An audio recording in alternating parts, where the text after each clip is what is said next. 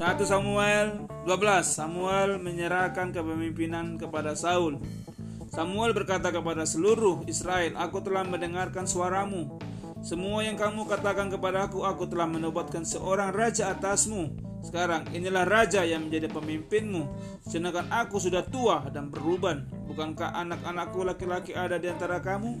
Akulah yang menjadi pemimpinmu sejak masa mudaku sampai hari ini. Di sini aku berdiri, berdiri berilah kesaksian yang melawanku di hadapan Tuhan dan di hadapan orang yang diurapinya. Lembu siapakah yang telah kuambil? Keledai siapakah yang telah kuambil? Siapa telah aku tindas? Siapa yang telah ku peras? Dari tangan siapa telah ku terima suap sehingga aku tutup mulut, tutup mata? Aku akan mengembalikannya kepadamu Jawab mereka, engkau tidak menindas kami dan tidak memeras kami. Engkau tidak menerima apa-apa dari tangan siapa pun. Lalu berkata kepada mereka, Tuhanlah saksi terhadap kamu. Orang yang dirapinya pun akan jadi saksi pada hari ini bahwa kamu tidak mendapati apa-apa dalam tanganku. Jawab mereka, dialah saksinya. Samuel berkata kepada bangsa itu, Tuhanlah yang mengingat mengangkat Musa dan Harun dan yang menuntun nenek moyangmu keluar dari tanah Mesir. Sekarang berdirilah supaya aku memperkarakan kamu di hadapan Tuhan mengenai segala perbuatan yang adil yang dilakukan Tuhan kepadamu dan kepada nenek moyangmu. Ketika Yakub masuk ke Mesir dan nenek moyangnya berseru-seru kepada Tuhan, Tuhan mengutus Musa dan Harun yang membawa nenek moyangmu keluar dari Mesir dan membuat mereka tinggal di tempat ini. Tapi mereka melupakan Tuhan Allah mereka ia menyerahkan mereka ke dalam tangan Sisera panglima tentara di, dan ke dalam tangan orang Palestin dan Raja Moab yang memerangi mereka. Mereka berseru-seru kepada Tuhan kami telah berdosa sebab kami telah meninggalkan Tuhan dan beribadah kepada para Baal dan Astoret. Sekarang lepaskanlah kami dari tangan musuh kami maka kami akan beribadah kepadamu. Kemudian Tuhan mengutus Yerubaal, Barak, Yefta dan Samuel yang membebaskan kamu dari tangan musuh-musuh di sekelilingmu sehingga kamu tinggal dengan tentram. Nabi ketika kamu melihat bahwa Nahas, Raja Bani Amun datang untuk menyerang kamu, kamu berkata kepada aku, tidak seorang raja harus memerintah kami, padahal Tuhan Allahmu adalah rajamu.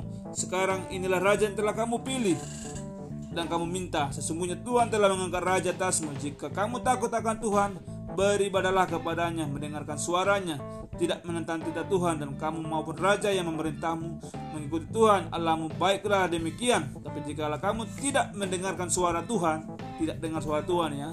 Dan kamu menentang tidak Tuhan tangan Tuhan akan melawan kamu dan rajamu. Jadi kalau tidak dengarkan suara Tuhan tangan Tuhan yang melawan kita.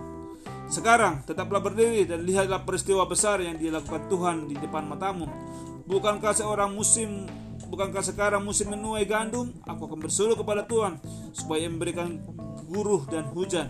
Lihat dan sadarilah betapa besarnya kejahatan yang telah kamu lakukan di mata Tuhan dengan meminta raja bagimu. Samuel berseru kepada Tuhan dan Tuhan memberikan guru dan hujan pada hari itu juga. Sehingga sangat takutlah seluruh bangsa itu kepada Tuhan dan kepada Samuel. Seluruh bangsa itu berkata kepada Samuel, berdoalah untuk hamba-hambamu ini kepada Tuhan Allahmu supaya jangan sampai kami mati sebab dengan meminta raja bagi kami kami telah menambahkan dengan menambah kami dengan kejahatan ini saya semua berkata kepada bangsa itu jangan takut kamu memang telah melakukan semua kejahatan ini tapi janganlah berpaling dari Tuhan. Jangan berpaling dari Tuhan ya. Melainkan beribadalah kepada Tuhan dengan segenap hatimu. Mengapa disuruh Tuhan? Beribadah kepada Tuhan. Jangan berpaling untuk mengikuti ilah kesia-siaan yang tidak berguna dan tidak dapat menolong karena semua itu kesia-siaan belaka. Demi namanya yang besar, Tuhan tidak akan meninggalkan umatnya sebab Tuhan telah berkenan menjadikan kamu umatnya. Mengenai aku, sekali-kali aku tidak akan berdosa terhadap Tuhan.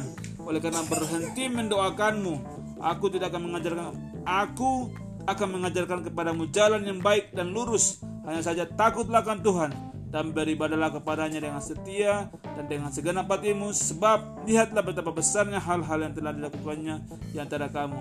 Tapi jika kamu terus berbuat jahat kamu akan dilenyapkan baik kamu maupun rajamu. Jadi kalau kita berbuat raja berbuat jahat apa yang Tuhan? Akan di dilenyapkan. Amin